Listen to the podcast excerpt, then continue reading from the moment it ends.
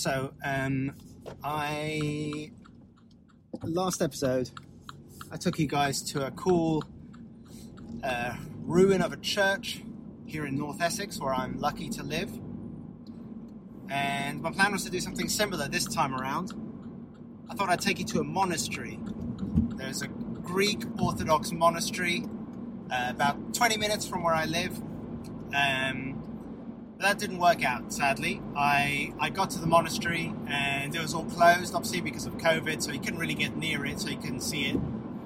So I did an intro just walking through a field nearby, and then I got back in the car to listen to it, and it was completely inaudible because it's a windy day today. Um, so instead, I'm recording this while I drive home. Uh, so instead of a beautiful old monastery or nice fields, you're getting me uh, in a car. If you're listening to this rather than watching it, it doesn't make any difference to you. In fact, this is probably slightly better. There was an exciting moment uh, in the in the edit near the monastery where a nun appeared, uh, and I always find that like seeing a nun is kind of like seeing a dragonfly. Like it's a kind of like oh, oh, oh everyone be quiet. Look, it's a nun. Um, so quite, I find it quite exciting uh, to see nuns and monks and other kind of people who've dedicated their life to prayer and spirituality. I think it's a cool and beautiful thing, and I kind of want to go and meet them and spend time with them. Although every monk who I've ever met and nun uh, are just fairly normal guys, um, but I still really admire them and, and what they do. Um, so, what's been going on since the last episode? Uh, I hope you guys are all okay. I'm okay.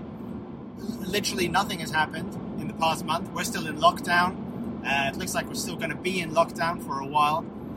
Uh, the only thing that's changed in my life is I got Invisalign braces. Um, I have had crooked teeth. My bottom teeth have always been quite crooked for all of my life, and I've always been a bit self conscious about it, even though people are always really nice and tell me that they can't notice it, maybe truthfully. Um, but I notice it when I look in the mirror, when I see myself on camera, and because I am a shallow person, I'm a shallow man um, who, to whom looks matter, uh, I thought I'd get it fixed now that I am finally in a position in my life where I can afford to. Um, so I'll be wearing Invisalign braces for the next year or so. Um, and that's about it, really. Apart from that, it's just been living my life uh, through Zoom, through FaceTime, uh, digitally as much as possible. Um, I guess, like everybody, I've been starting a lot of sentences with when lockdown is over. Um, and I'm trying to do that less because one of the things that I think pretty much all of the great religions tell us, and all of the kind of spiritual teachers, the good ones, um, they all have this message of happiness is now, God is now, um, life is now. And you can live your life thinking about tomorrow, thinking about the things that you don't have, thinking about the things that you wish you had, that you wish would be different, and ultimately never really being happy because that ideal, perfect life where everything is fixed never really arrives. Um, so I'm trying to, as much as possible, uh, look for ways to be happy and find fulfillment and purpose in the here and now, even in lockdown. Um, obviously, that's not always easy, there are days, in fact, I'd say most days, um, where I still have little kind of anxiety spirals uh, and start worrying, panicking, feeling down about stuff.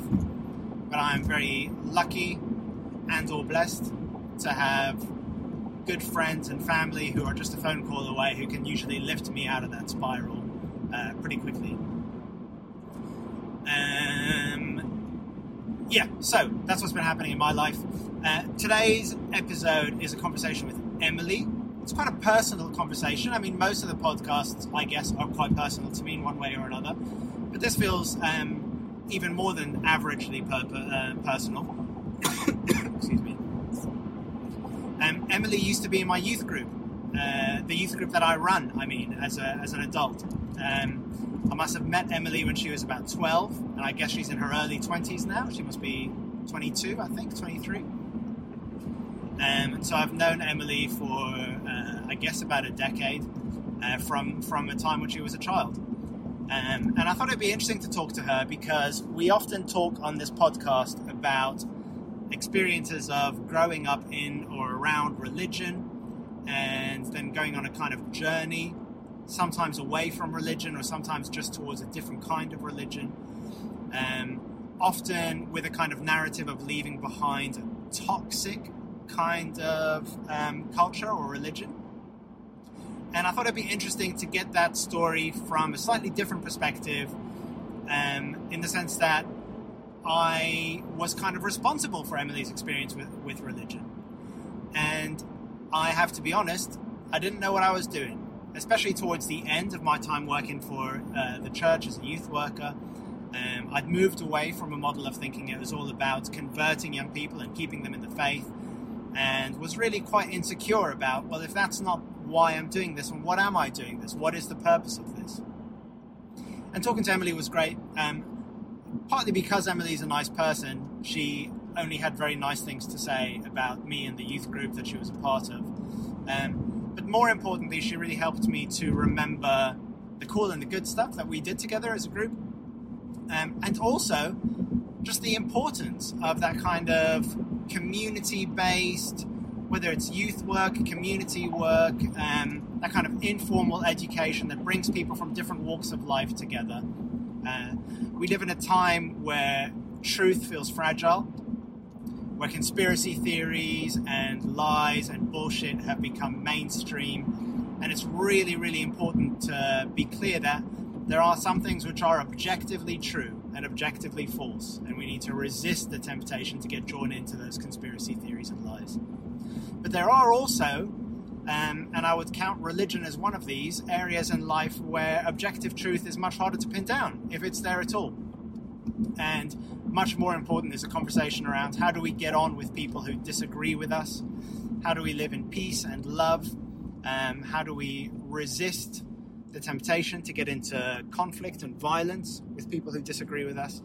And for that, I think informal education, youth work, community based education is the key because it brings people together. It shows people uh, in practice how to love your enemy, I guess.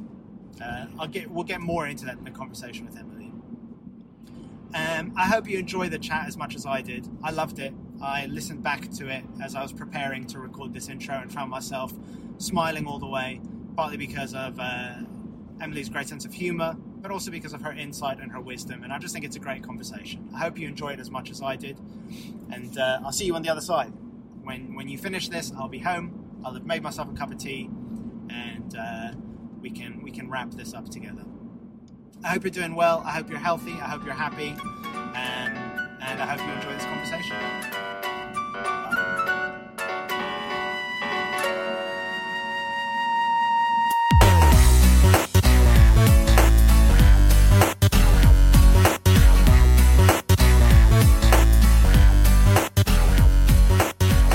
Sweet. Okay. Do I sound okay? Do I need Louder? sound, I would say, eight out of ten, Okay, I can do it. They are. at 10. and the two is just because that's just yeah. It's the Essex it, accent.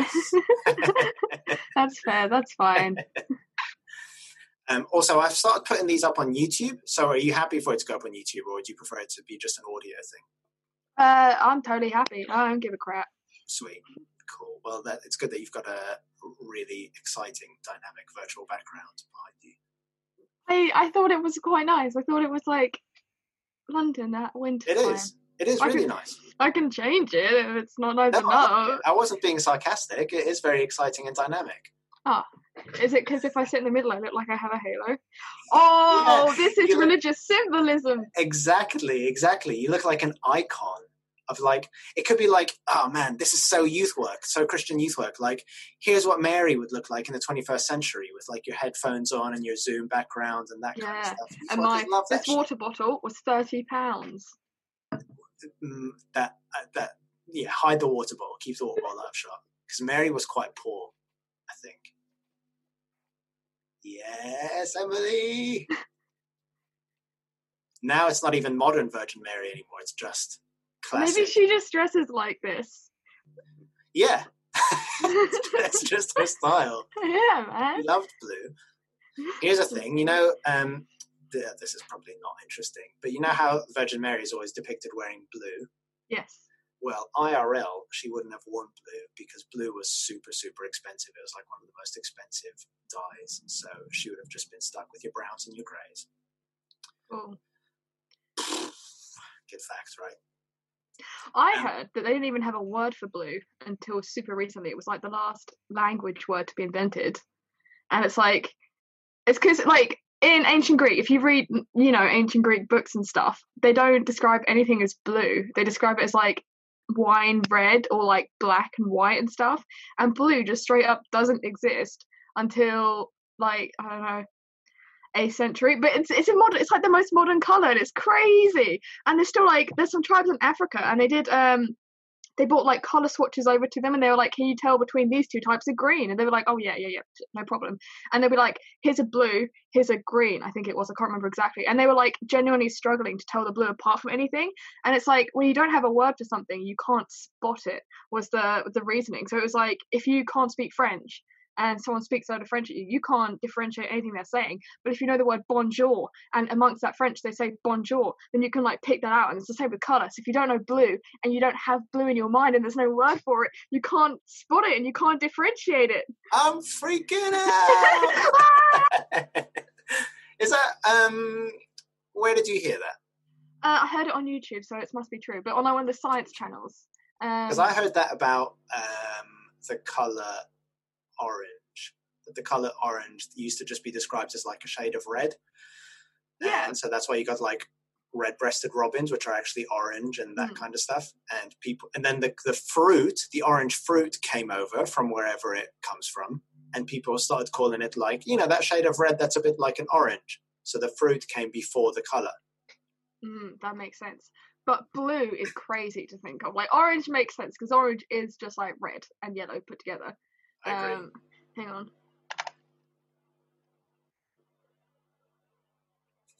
It's a complete tangent. I'm really sorry. Um, but it's on sciencealert.com until modern times. Um, yeah, this is. I'll send this to you afterwards to prove that I'm not like that. okay, okay, okay. I mean, I believe you. I like. joking. I um, yeah, I'm I'm very easily swayed. So um, yeah, I'm, I'm convinced. Okay, cool. Just Speaking of which, um, and actually, your virtual background is a good reminder of this. Don't you think blue fairy lights are the worst color fairy lights? I think cold colour fairy lights in general. I think the warm ones really nice. Like a warm white fairy light is my favourite. Um, I think the the multicolored ones, like a red, green, orange, blue, top tier. Yeah. But yeah, cold blue and cold white. I'm not a fan of cold white. Bottom tier fairy light. They just look cheap. Yeah, so I don't, I quite like white. I'd put white in a top. I nearly said topper tier. Let's say a higher tier. but blue like trips my eyes out. Like I can't focus on it. Mm, It's weird. Maybe Do because it didn't exist until recently. yeah, maybe it's too close to like fluorescent. Uh, what's it? ultraviolet? That's the one I'm thinking of. And so like you know how like is. ultraviolet trips you out. Yeah. Yeah, that's probably what it is.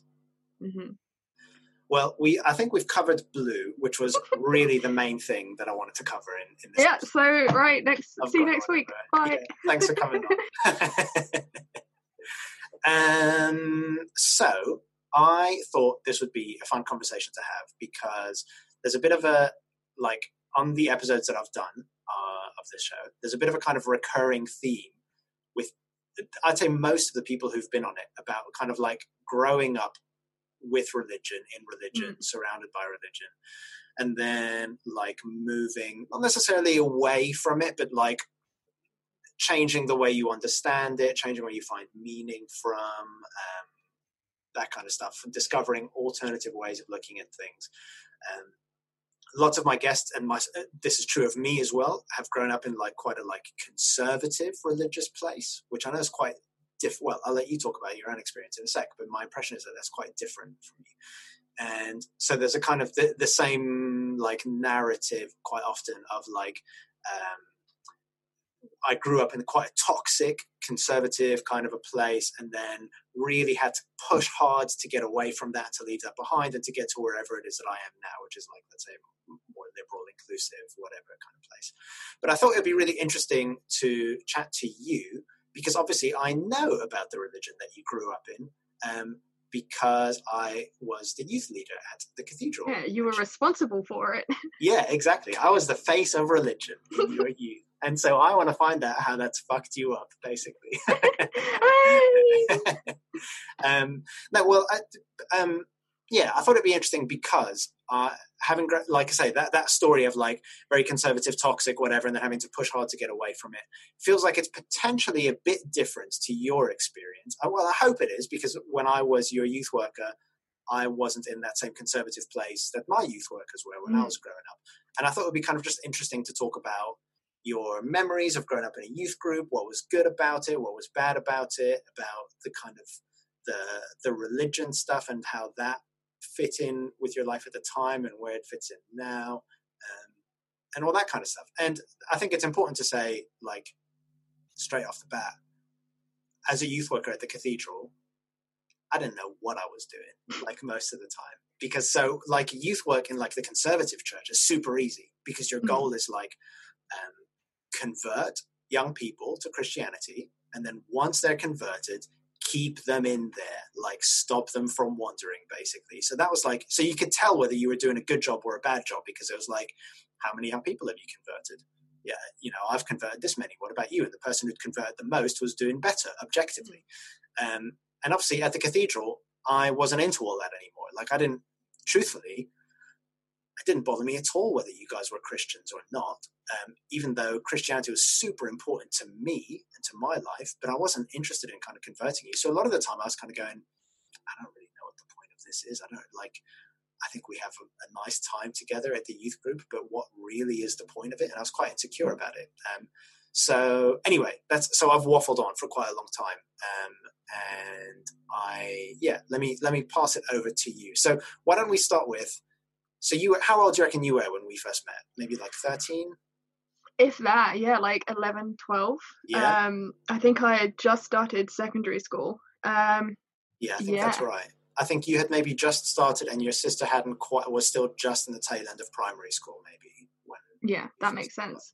And I think you were trying to like change the way the youth group was run, so rather than like take time out of the church time, I can't remember because it was like 10 years ago for me, but I remember the first time I met you, it was a meeting you were having with all the parents, I think, saying yeah. we want to change youth group so that you know maybe they don't miss parts of church or something like that. And I remember it like not going down well, and I was oh, like, this, this, guy's got a point. so I think I came up. I mean, Bethany came up to you afterwards, and we were like, yeah, I agree with what you're saying. It makes a lot of sense. Um, we were like so, 11 years old, so that's really funny because I've I didn't I'd forgotten that you were at that meeting, and I still have nightmares about that meeting. it was honestly one of the worst meetings of my life. So just to give some context, it's obviously the people who are like the the six people who are listening who weren't part of that meeting. Um, so I had just started at the cathedral, and I had this idea that like, look, you know, church is church, and young people should be able to engage in it, especially if we believe in like the sacraments, so like communion and that kind of stuff. If we believe that that kind of stuff is important, then maybe we're doing young people a disservice by taking them out of church to babysit them mm. while the adults kind of crack on with the real stuff, basically. So while we're coloring in pictures of Noah's Ark over here with the youth group, the adults are doing the really important God stuff. And I was kind of trying to say, I want the young people to be doing the really important God stuff as well. And I think once they're in secondary school, they're old enough to be able to make their minds up, even if their decision is, I'm not really into that then that's fine. That's their decision. Um, but yeah, there were a few people in that meeting, some of whom are quite good friends now, who have managed to to mend those relationships. But they hated that suggestion. Mm. They were not up for it at all. So it's really funny that you were there. I'd forgotten you were there. There was one other kid. I won't name him because obviously he he's not part of this conversation. But God bless him. He, uh, he I noticed him leaving the meeting at one point, and then he came back with one of the cathedral priests. And it, t- it turns out that during the meeting, he'd gone down to find the priest and be like, I think Tim's having a really difficult time up there. He might need some backup. that is so wonderful. It's really sweet. I'll tell you who it was afterwards. It was really, really lovely. Yeah. Um, yeah. Okay. So, so you uh, came along to that that meeting, which still haunts me to this day. Mm-hmm. And then, like, I guess, like, why at the age of 12 or 13 or whatever you were why were you coming to church or christian youth group or whatever whatever you want to mm-hmm. call it Um, yeah, so that is a good question because my dad is like an atheist, uh, very proudly so, a big Richard Dawkins fan.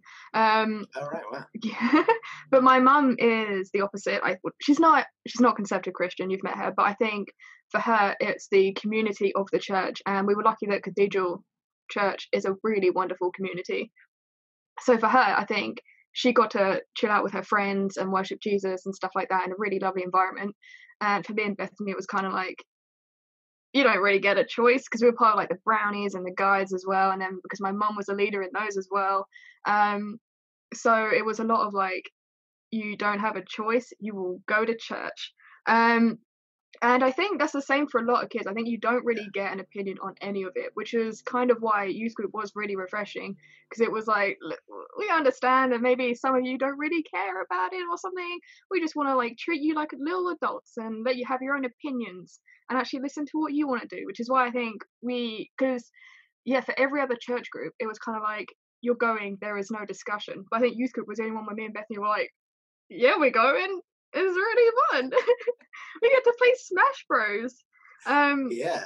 so yeah i think it definitely started with i didn't have a choice um and I think I didn't care anyway. It's like it wasn't worth the argument to not turn up and stuff. Um, but then when you kind of took over youth group and it kind of went in its very neat, chill out direction.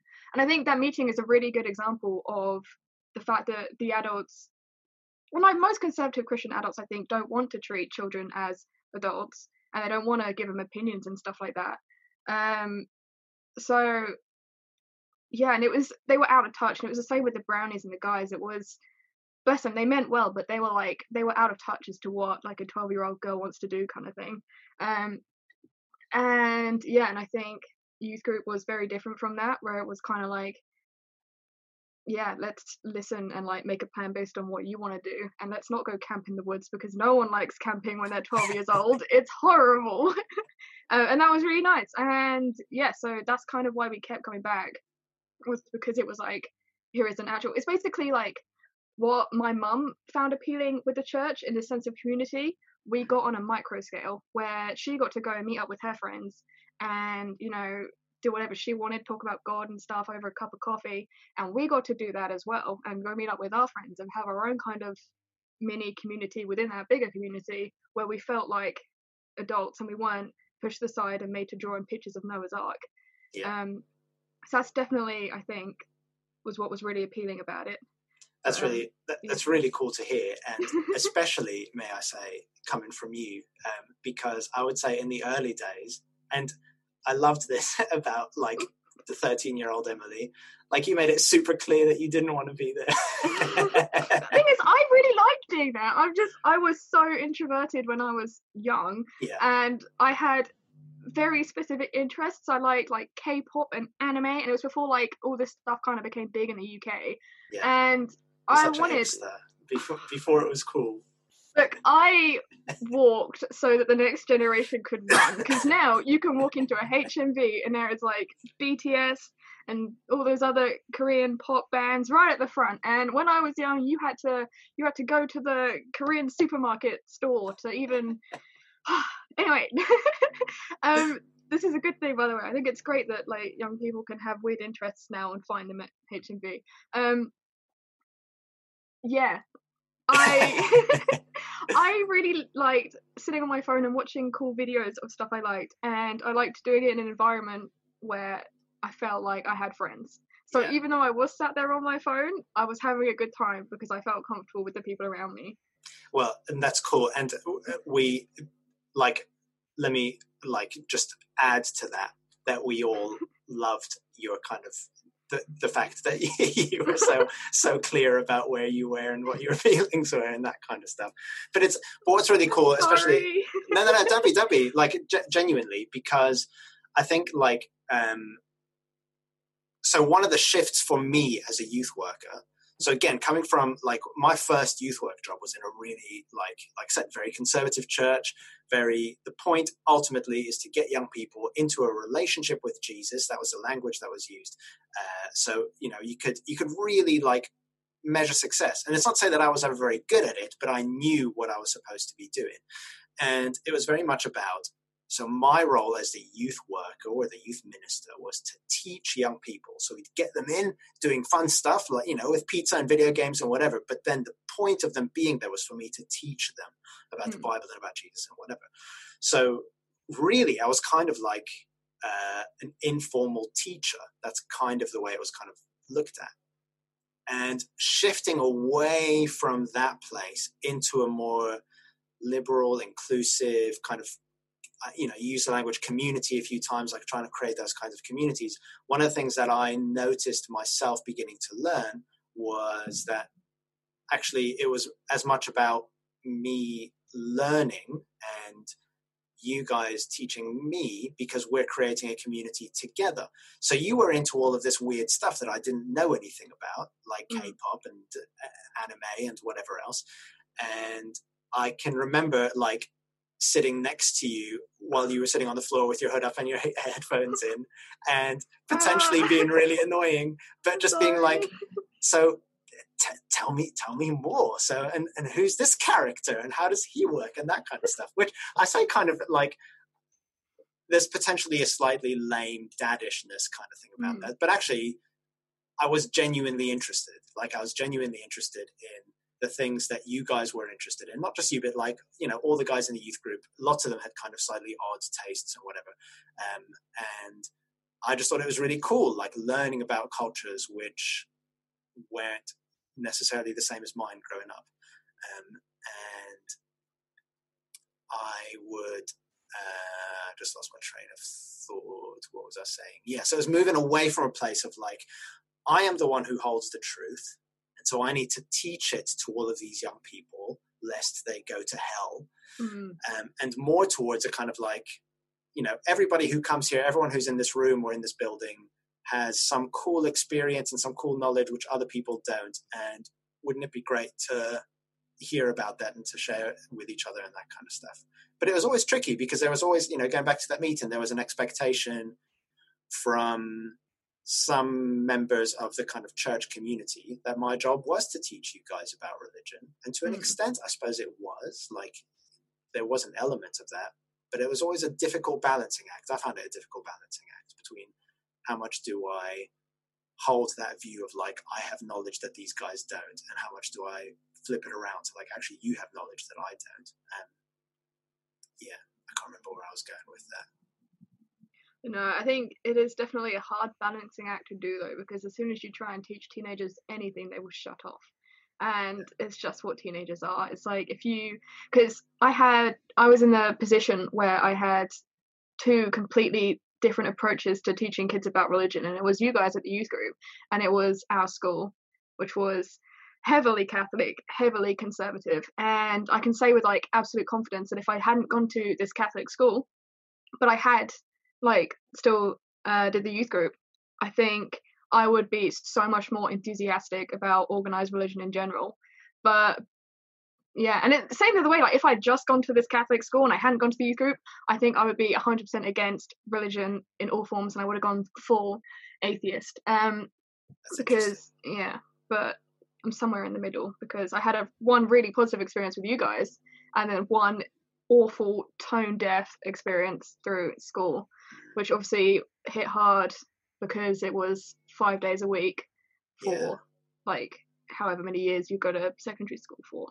Yeah, Seven? I can remember talking to you guys and other young people from the same school at the youth group in the evenings and hearing about the stuff that you were being taught at school. And like, I felt really angry about it, you know, like, even as a Christian, uh, you know, just kind of feeling like, what are they doing? Like, it's so toxic. And just the kind of like, I think, like, there are subjects, science, history, like subjects which, like, you need to teach us facts, right? Like, mm. look, this is this is how it is, um, and like you can play around with ideas and that kind of stuff. But there's there's a sense of like, look, we're not really going to countenance ideas that challenge the theory of evolution or whatever because they're just not facts you know? We can talk about them in philosophy but they're not facts. Whereas religion isn't one of those things i don't think religion is something that you can just be like look jesus died for your sins that's a fact because it's not a fact. You can't like that it, it, maybe it's true and maybe it isn't. We're all kind of just guessing. Um, and I remember hearing you guys talking about school and the stuff that they were teaching you as facts, particularly about stuff like I can remember having conversations with you about like abortion, same-sex relationships, yeah. like that kind of stuff. And it sounded like, and tell me if I'm wrong, but it sounded like they were teaching it from a very one-sided perspective. Like, absolutely, this is where we stand on abortion, and where's the room for conversation? Mm-hmm. Um, yeah, it was. You're exactly right there. It was. Um, I because I was thinking about this when you asked me to do this interview, and I was trying to think of like a good example comparison between like touchy subjects. And I remember with the youth group, you gave us a talk about like porn and addiction with that and stuff. And you, this woman came in who, um, this was a few years ago, so I can't remember, but I assume she was some kind of professional, like advocate. And obviously, from a religious point of view, you've got to say like masturbation is wrong and watching porn is wrong but what I think was done really well was this advocate came in and she didn't come at it from the Christian point of view. She came at it from like the pure facts of like addiction is real, um, sex workers can get abused. You don't know like the behind the scenes of how this is being made. Um, things are grossly misrepresented, and it's really bad for your mental health and just like how you conceive other people and stuff like that. And it's violent and it's it's not good for you and then it turned into a conversation where we split into small groups and we kind of spoke about it and this was many years ago this was like five six years ago and i can remember like what i learned and stuff to this day and i've passed the information on to my friends and i've been like have you considered that this is bad for you because xyz and stuff like that and um, you know i'm like the wise sage of my friendship group um, for stuff like this where i think you taught us in a really really good way and at the end of the day we learn something that is, you know, a Christian value, but in a way that a bunch of teenagers could understand in a way that would like affect us for the better. Because I think we, when you're young, can't grasp abstract concepts. And if you say, don't watch porn, God will be angry at you, you don't understand that. Like, I don't even understand that now. There's no repercussions to that. There's no, like, okay, there's yeah. no lightning bolt. What's going on here? Like, yeah. No teenager. Bullshit. Exactly. But like no teenager is ever gonna listen to that. Like if you say don't do this, Jesus will get angry at you. It's like sorry. I guess. Well, so so some teenagers will listen to that because I was a teenager who listened to that. So I grew up very much with that message that like all those things we've just talked about, porn is wrong, mm-hmm. masturbation is wrong, but also like alcohol is wrong and, and drugs are wrong. So did you still do it and then just feel guilty about it afterwards? Did you get that like Catholic yeah, guilt? Exactly. Yeah. That's exactly what I got. So I got uh, what I got was a real issue with anxiety. Um, and I saw myself as some kind of like hopeless wretch that like, why can't I stop doing these things that I know are really bad? Um, and feeling like, like I can remember, and I, I think I've probably talked about this on the podcast before, but like like when I look back at who I was when I was 14, like I just want to hug that kid because I remember um like like I watched porn and that kind of stuff and developed this problem with anxiety and I interpreted my anxiety problem as God's punishment for looking at porn.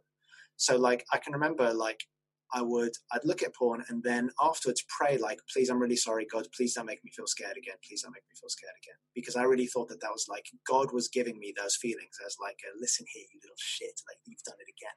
So um, awful. It's really awful. It's really awful. And I can remember so that talk, um, which was brilliant, by the way. Uh, it's uh, it's unlikely that she'll listen to this, but it's possible because I'm still loosely in touch with her. Natalie, her name was is. Mm. Um, and but I was nervous about getting her to come and talk to you guys because when you're running a youth group, it's always kind of a little bit like inviting somebody else to come in and talk to the group. You're never quite sure how it's going to go. And I was a bit nervous that she might come at it from just a straightforward, like, porn is wrong, masturbation is wrong kind of thing. Mm. Um, I like, I kind of knew her well enough to know that that was pretty unlikely, but I was a little bit nervous about it because I'd seen how toxic that kind of message is for me. And it's also not something that I believe, by the way. Like I don't think either of those things are wrong in and of themselves. Um, but it was really it was really cool that I, like I really admired. I was I was really enjoying watching her talking with you guys in a way that was getting you guys to ask each other questions and to mm. talk about it and to come to your own conclusions. And I think she probably did err on the side of like, listen, just be really careful with this stuff because I don't I don't know if she would have necessarily said it's wrong, but I think she would have probably said that it's quite dangerous, which I think probably to a teenager I agree with. I think it's kind of like drugs. Like I don't think like I don't think weed is massively wrong in itself, but if you're 13 and smoking weed, like that can that can mess you up. Absolutely, And I think it's kind of the same with porn. Um, but yeah, so I was really I was really grateful in that session that she really got to the ethos that we were trying to get with the youth group of like this is a conversation amongst equals uh, who all have valid things to say. And I can remember there was some disagreement.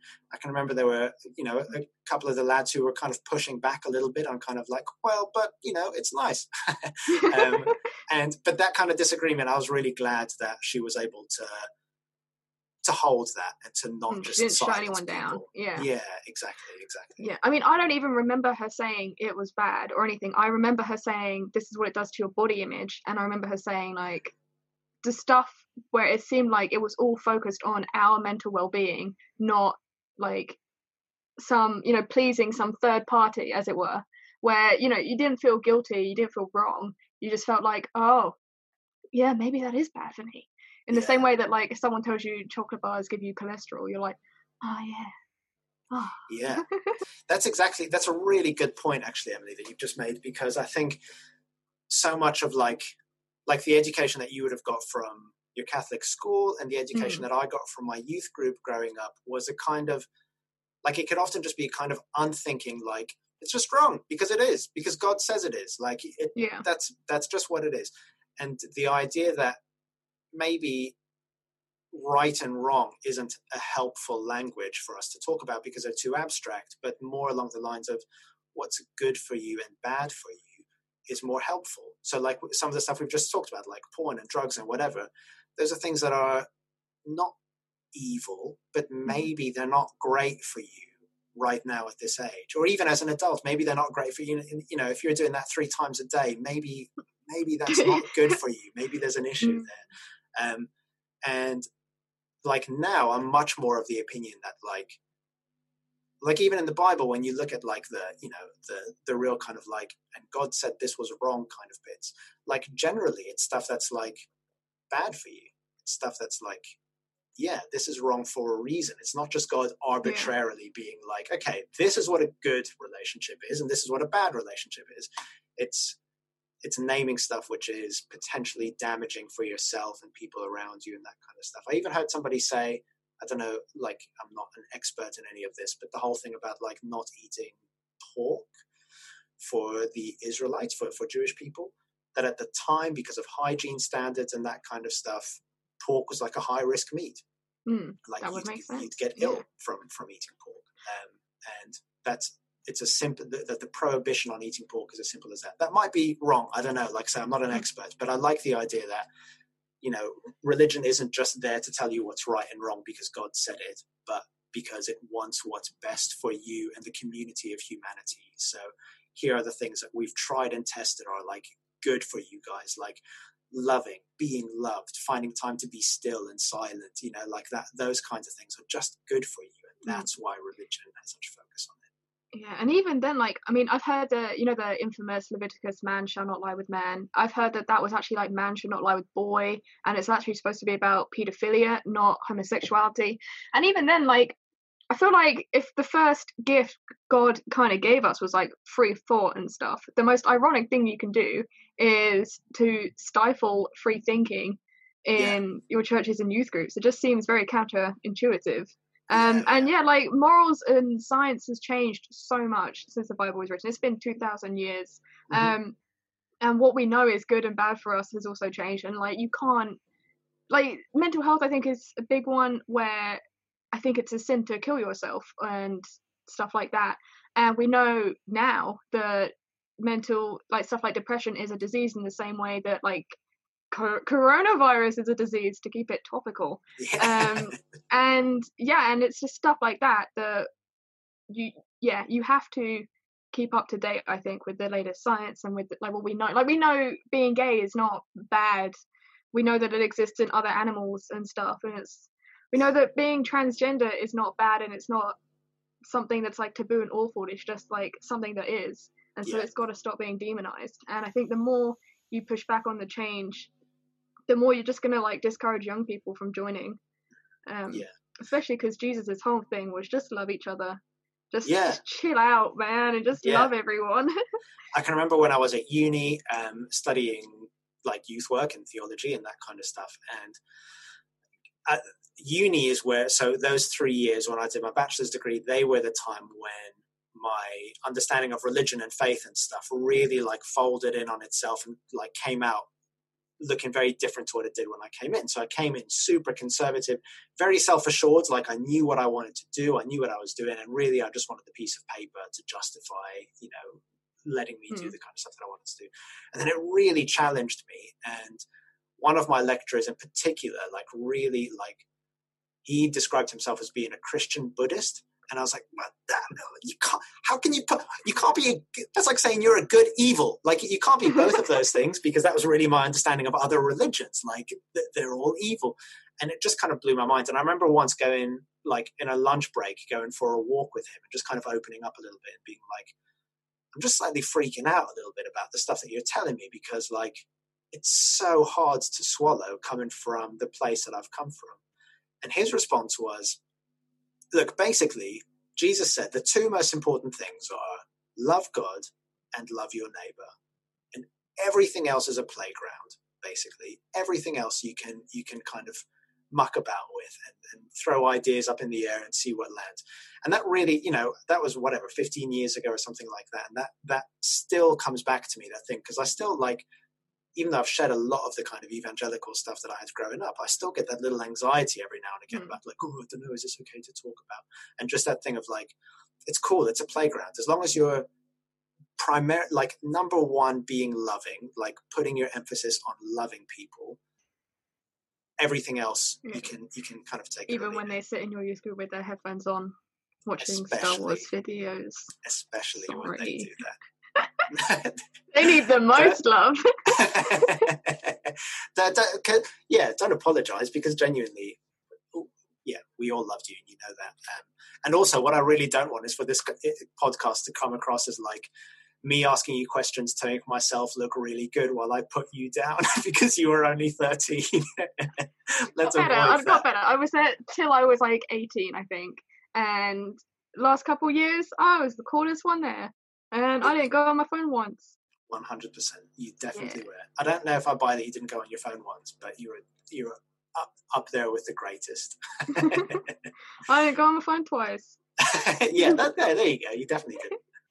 Um, um, but yeah, for like, I had a point I was going to make. I think it was it was going to be calling you great again, but I can't remember what it was. Um, well, should we just be quiet until you remember it? Because I, I remember it. I remember it. Um, I think it was when we because you did our confirmation. Um, yeah, and I think one of the first things you taught us was like go away and try and find any part of the Bible which mentions hell. And we were like, yeah, man, challenge accepted. Hell, it's got to be in here somewhere. And they were like, what, Tim? We can't find it. We've failed. Um, and you were like, yeah, it's because it's not in there. What if it doesn't exist? And then we had this like conversation of like, you know, what if there isn't a hell, you know? And it's just like it's just a journey where you've got to just shed what is what you've done. Like Hitler, for example, he's got a lot of stuff he has to shed before he can get to the good place. He did some really bad things. I don't know if you've heard. Not a great guy. I've never heard of him. Never heard of oh, him. Oh, um, was he on X Factor? Yeah, yeah, I did really badly. Um, um, was it, where was I going with this? Yeah, and I think that was really important because um, that's the first step to healing Catholic guilt is to say, you know, you're not going to go to a bad place if you do something wrong because potentially that bad place doesn't even exist. And that was like the best possible angle to give a bunch of like teenagers because that made me feel so much better. Because, that's like you just said, like all that, oh, is God watching me watch porn? yeah, yeah, yeah, what a creep. um, it just made like I think it made all of us feel a lot better, and that was again like several years ago, and I can still remember it because like I think I brought it up in conversation last week when um because it made me sound smart, and I was like, you know, hell actually isn't in the Bible and stuff, um, and it blew everyone's minds. So that's, really, yeah. so that's really interesting because I don't remember doing that with you guys at all. Um, I don't remember that conversation, and uh, I think if I today was sitting in those confirmation classes, at, like watching me do that, I'd probably be a bit like, mm, well, hang on a sec, Tim, it's not quite that black and white. So, so I, I mean, I, I don't believe in hell, or certainly I don't believe in a place of kind of eternal mm. suffering and that kind of stuff. And I don't think the Bible has a huge amount to say about that. I do like, I think the Bible, the trouble is the Bible's written in a different language and translated several times over thousands of years ago. And Mm. so there is some stuff which some people interpret as meaning hell. I interpret in different ways. I probably wouldn't be quite so black and white now as to say that the Bible doesn't mention hell. Um, I would say something more like the stuff that people interpret as meaning hell. I actually think is talking about something quite different and something more about Mm. like like this experience that we're like. I think we all of us, and you know, we're talking on New Year's Eve 2020, looking back on the previous year, lots of us have experienced, and actually, like, I don't want to trivialize it because actually there are people in much, much worse situations. And I think hell is an experience that people go through, but as a place of eternal suffering that we go to after we die, I don't buy that at all. Like, it just doesn't Mm. make sense to me that a God who loves us would be up for torturing us for all of eternity. Absolutely. Well, even if you don't believe it now, uh, it was still a very nice message to teach a bunch of um, 16 year olds how old are you when you get confirmed? Probably, probably a bit younger than that. Maybe, yeah, maybe 14 or something. Yeah. Oh, hang on, Um, someone's knocking on my door. Okay.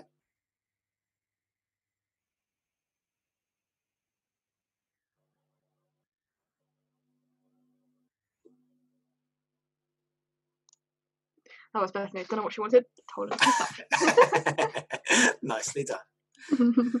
Um, so we were talking about so uh, you first coming to the youth group and potentially not really wanting to be there, but then coming to like it and enjoy it and having Mhm. like interesting conversations as we prepared for confirmation and that kind of stuff. And I'd be so then I guess you were probably like most people, I guess, kind of doing your A levels around the time when you kind of stopped coming to youth group pretty regularly, which is a pretty normal kind of transition. Then you went off to Mhm. uni and that kind of stuff, and um, are now doing like uh, just really super cool stuff that I'm so jealous of. Like, I, I- what- are we allowed to talk about it on the podcast? Maybe in the abstract. Let's talk about it in the abstract that you're doing like cool animation. Um, say what my job is, but I can't say what I'm working on officially. okay, what's your what's your job? What's your job? Uh, my job is I am a VFX artist. Uh, specifically, I'm a creature effects, creature technical person. Where when a character has to be like animated and stuff, I build the controls so that the animators can like use it and stuff. And then I also simulate like the muscles and the cloth and the hair and the fur and all the technical animation that comes afterwards. So I'm like the technical person that exists like either side of the animation pipeline. Um, for a very cool allowed- studio.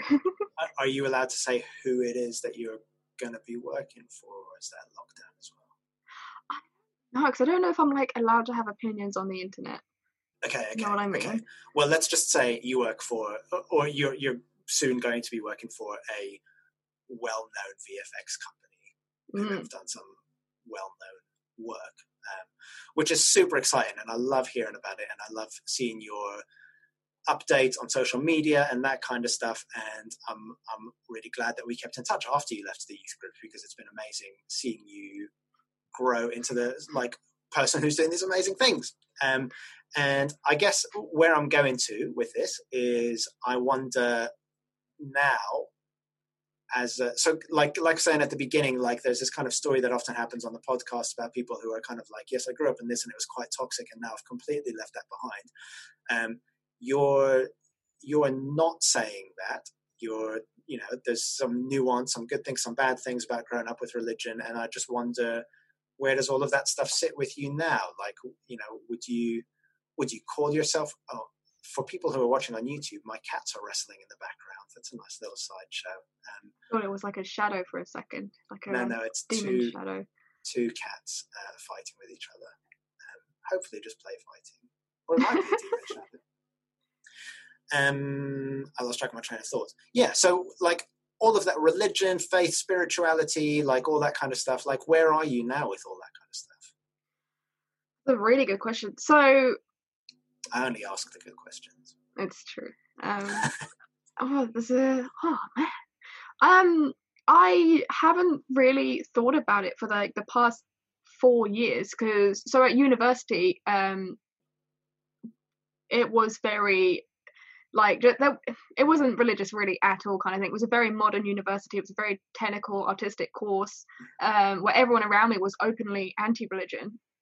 and it wasn't like controversial to be like I don't believe in anything kind of thing. I don't think it makes sense and stuff. Um, and it's only recently where because I haven't stopped working for about like three and a half years. I've just kind of been like at a computer and I haven't really thought about anything and I haven't thought about myself or like looking after myself especially and stuff. So it's only been like recently over lockdown where I've just been like sad and thinking about it and like where do I stand? Um, because I would happily go back to like the church events, like the balls and stuff like that. Um, I used to help out and like do photography and stuff because I think I think a church community when it's as kind of relaxed and like almost liberal as the cathedral almost um, is really really nice and I think it's a really good thing to have and like for example like when my mum went through stuff and the way everyone kind of crowded around her and like offered support was wonderful um, and I think even if you took all the spiritual stuff out of that, I think church communities can be a real force for good. Um, and kind of spiritually, I'm kind of very relaxed. Um, I get super religious when I like walk into the middle of a road and there's a car coming, and I'm like, oh Jesus, I'm sorry. Um, and I found myself a lot when I was having like really, really like before interviews and stuff like that. I'd be like, Jesus, look, I know I don't check in often, but I'm about to go to an interview. Please help. Just um, solid this one time. yeah, exactly. and it's like almost like talking to a friend, I think, sometimes. It's like, even if we're wrong and there is no God and there is no Jesus, just like having this invisible best friend kind of thing where you can be like, oh, Jesus, I got this exam and it's real stressing me out. It's like, it's a really nice thing. Um, and yeah, and I think that's where I currently stand is um, Jesus is my bro.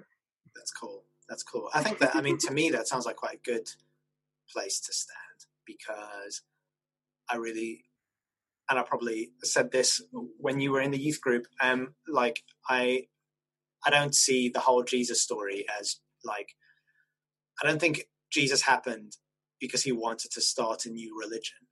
Like I, if anything, I see Jesus being quite critical of religion mm. um, in his day, and I suspect if the Jesus story happened today in the 21st century, then the Jesus character would be pretty critical, not about the Jewish elite, but about the Christian elite, because Absolutely. that's who the religious elite are in our society. I think that's who Jesus' venom would probably be directed towards.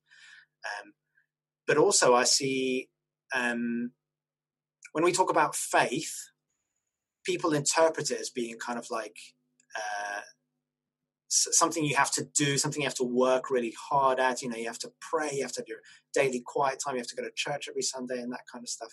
But actually, faith, if you take it outside of religion, having faith in somebody means oh, I can just relax because I'm with this person who I have faith in. I trust them.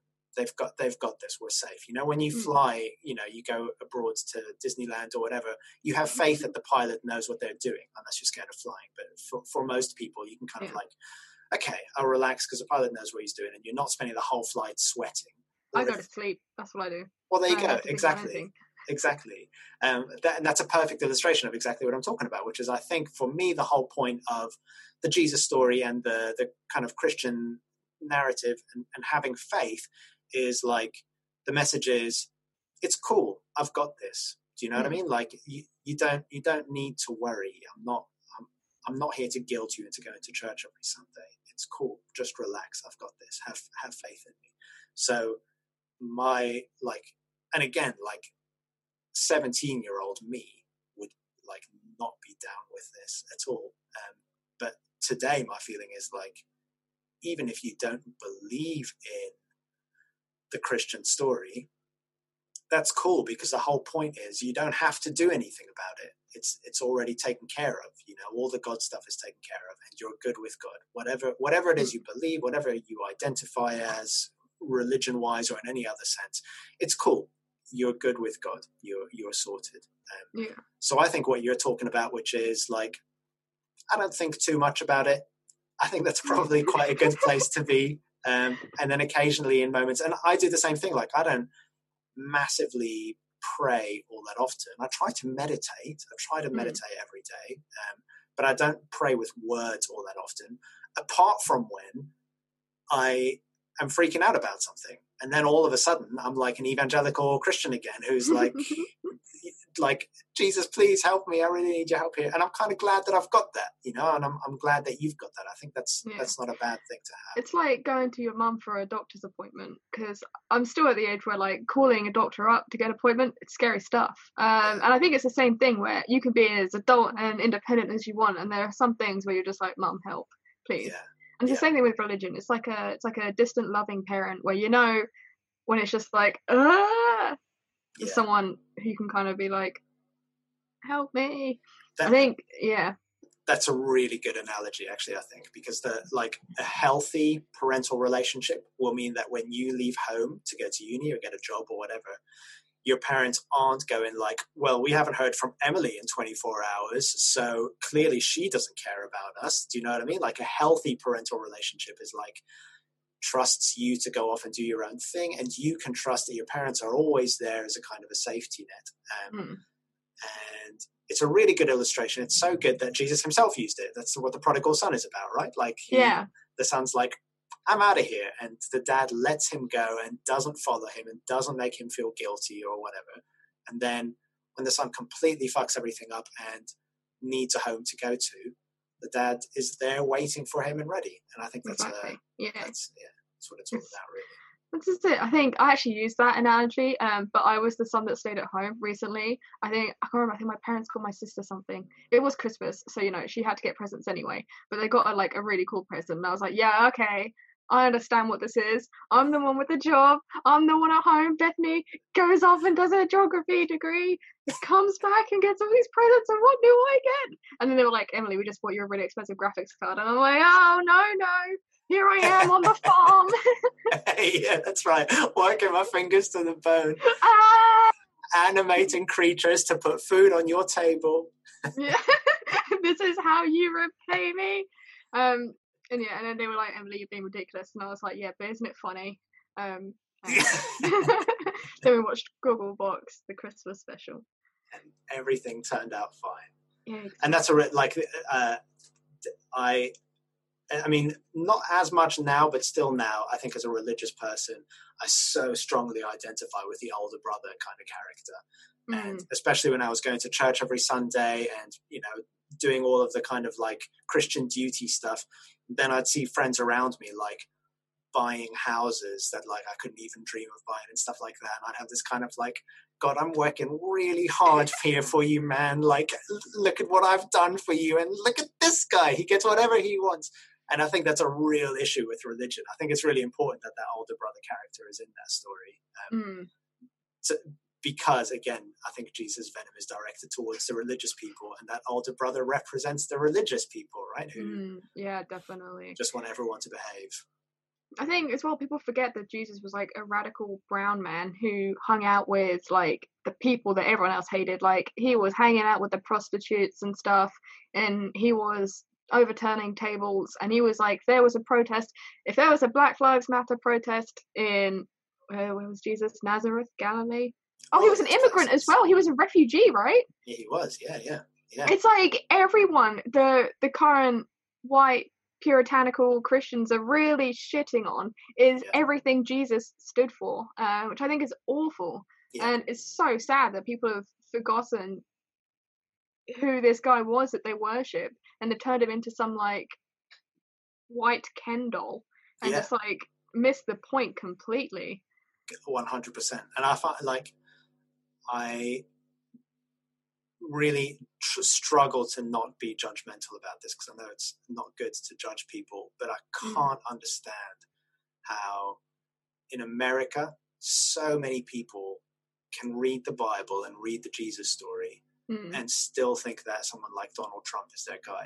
And I feel like, what what version of the Bible are you like? What I can't put two and two together here, and I understand the strong feelings about abortion and, Mm. and about same-sex marriage. They're not feelings that I share, but I I understand them. But all of the other stuff, like you know, the stuff that you've just described, the anti-immigrant sentiments, the the pro-gun sentiments, like all that kind of stuff. It's so kind of like what? How?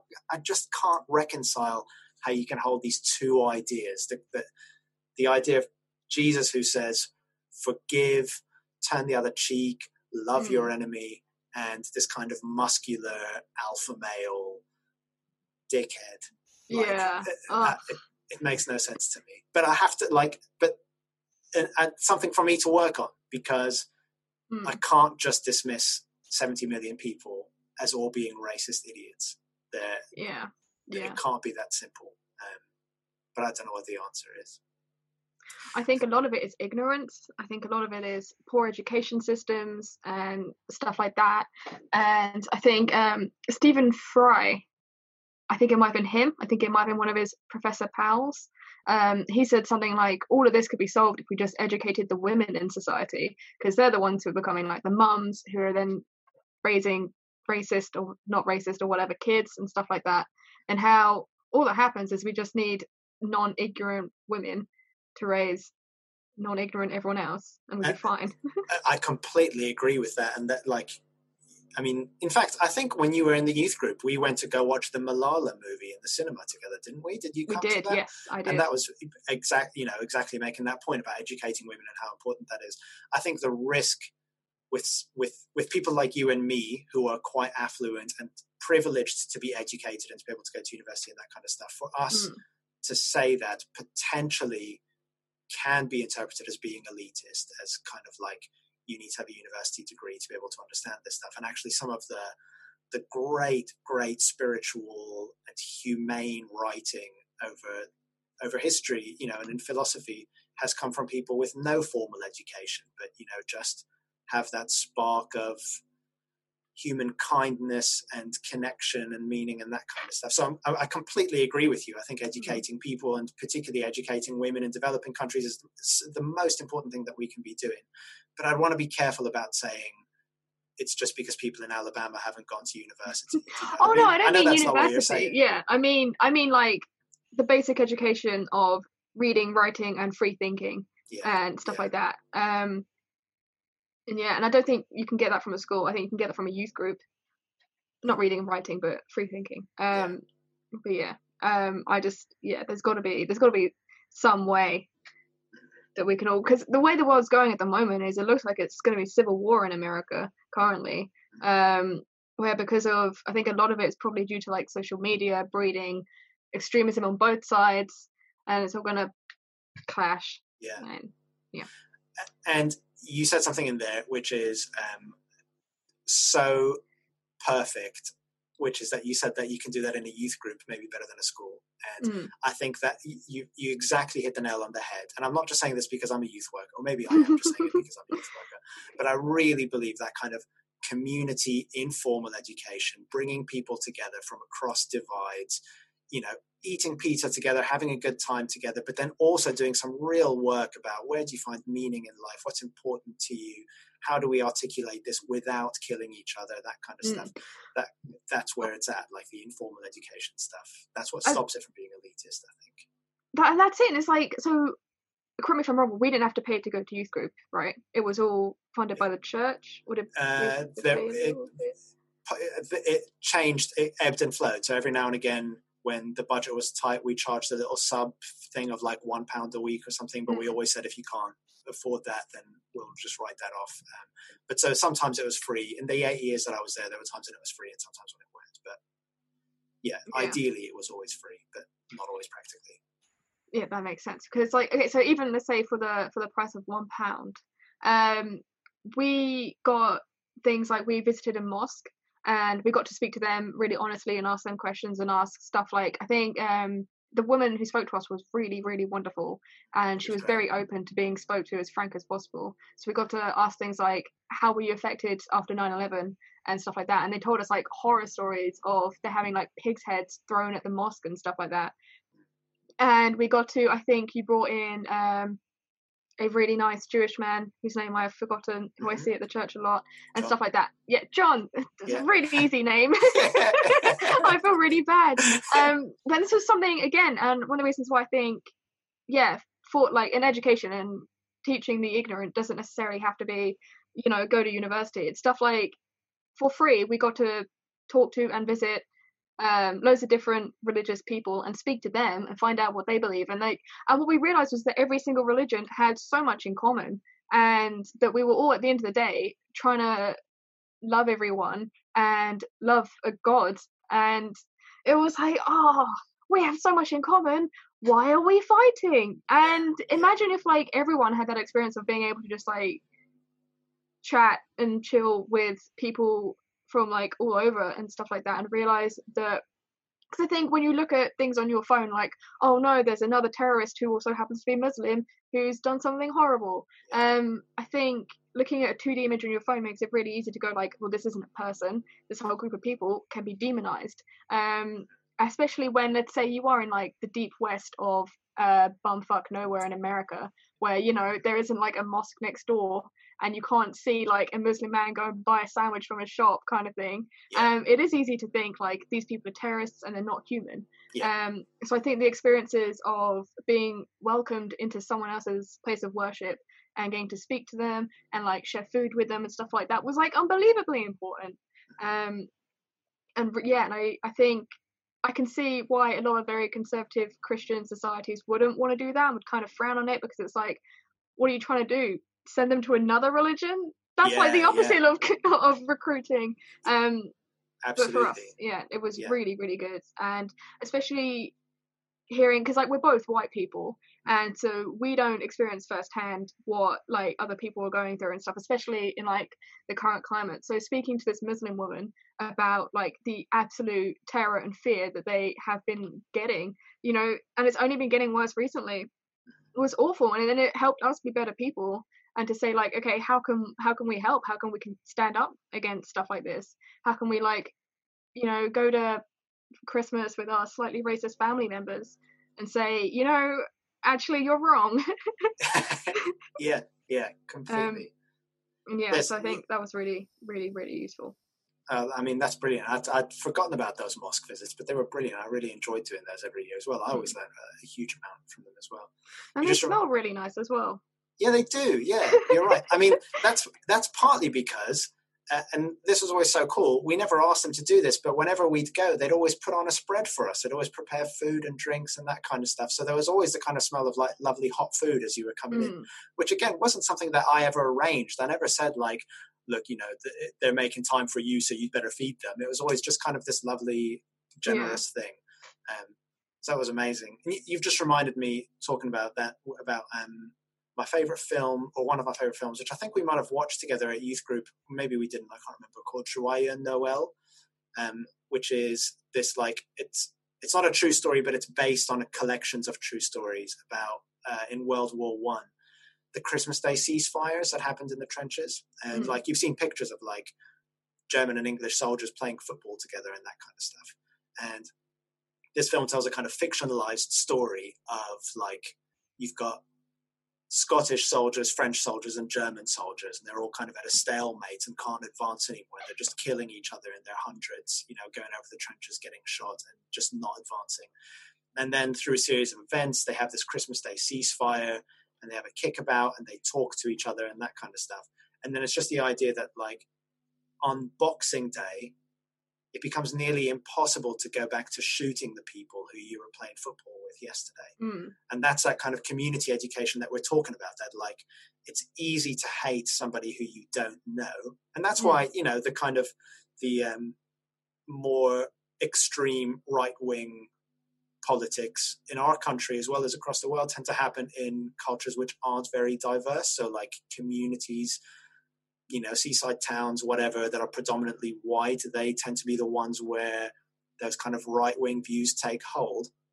Where somewhere like London, which is so much more multicultural and diverse, is much more inclusive. And like I remember working in Newham for nine months, having come from Chelmsford, coming from very white to very diverse, to being just like really kind of like, whoa, people just talk about race here like it's not a thing. Whereas in mm. Chelmsford, we'd always be like, you know, it's that kind of the almost the, the mirror image of that hard right kind of thing, which is just like don't talk about race because it's a bit rude, um, which yeah. isn't which isn't helpful either. Um, and yeah, there's just something about when you've seen your enemy face to face and you've realized that they're not an enemy, but actually they have a lot in common with you. It becomes much harder to think of them as an enemy. Um, and that yeah. needs, I guess, part of the shift with that is going back to what we were talking about earlier on if religion is all about this kind of possessive thing, like we have to get young people to convert and then hold them here in the faith, then that becomes a scary thing because it's Mm. like, well, what if they're tempted away? Um, but if we have an idea of God who just wants us to have faith in God, then that's okay. Even if they are tempted away, even if they do become Muslims, that's okay because Hmm. God's bigger than Christianity, God's bigger than Islam, God's bigger than the UK. Like, it's Well, the UK is pretty big, Tim. it's, it's pretty big, but it's no America. That's true. It's Uh, Russia. Russia's massive. I yeah, always God's not big bigger than Russia Russia. Russia's huge. That's Um, takeaway. That's going to be like the, the quote from this video. From God's not. God's, God's not not bigger big. than It's going to end up used in some like Russian propaganda. Yeah. it's like, you remember those like memes from ages ago where it'd be like, in Russia, you don't eat hamburger, hamburger eats you. Yeah, that's right. Yeah. Yeah. I'm not going to I like make it work. make an analogy. um, Emily, that's probably. I said we'd talk for about an hour, and we've gone over an hour, so I've kept you for longer than I said I would. So that's probably a, a good place to wrap up. Um, but just to say thank you. I've really, I mean, uh, like I said to you earlier on, I'm so glad we kept in touch after you finished coming to youth group and just seeing who you've evolved into and continuing to see how you'll continue to evolve is something that brings me huge joy. And just the fact that we're able to have these kinds of conversations, um, you know, with thoughtfulness and with care and with humor and that kind of stuff. Um, I, yeah, I'm just hugely proud of you. I think you're brilliant, and I'm grateful to you for giving me an hour on your New Year's Eve, albeit a New Year's Eve when nobody has any plans because of COVID. But still, I'm grateful to you. So thank you. Thank, well, thank you. Yeah, thanks for like uh being real cool where we're growing up. Sorry that we were all like little shits all the time. Um, but yeah, it was genuinely really awesome being able to have a positive Christian influence where it was like religion can't all be bad because Tim exists. Oh, Um, so there you go. oh, thank you. It's okay. okay uh, one of us has to hang up. yes. So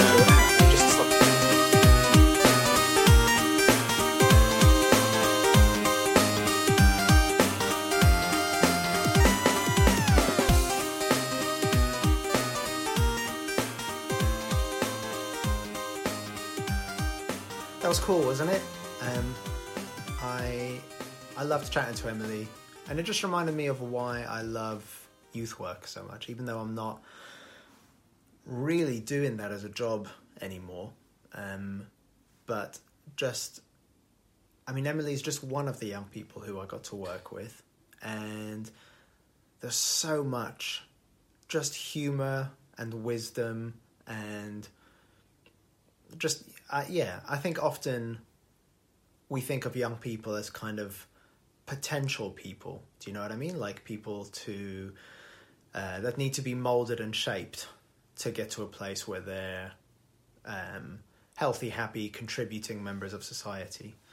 Um, but de- my experience with with youth work and i hope that conversation with emily demonstrates how much young people have to teach and how much we have to learn um, and just what a joy and a privilege it is to work with people and to be able to spend time with people who maybe have a slightly different experience of life than you do, even if it's just because they're 15 years younger than you, um, but just the, the their their experience of life and meaning is slightly different to yours, and as a result, they teach you so much. So, um, thanks so much to Emily for giving me her time on New Year's Eve. Um, I hope that she'll come back on at some point um, if she's up for it. And in the meantime, uh, I wish you all the best. You can see I'm back home now uh, after my drive. Sorry about the wobbly camera. I I watched that back just now, and uh, I can imagine if you were watching that, it might have made you feel a little bit kind of motion sick. Um, but it's over now.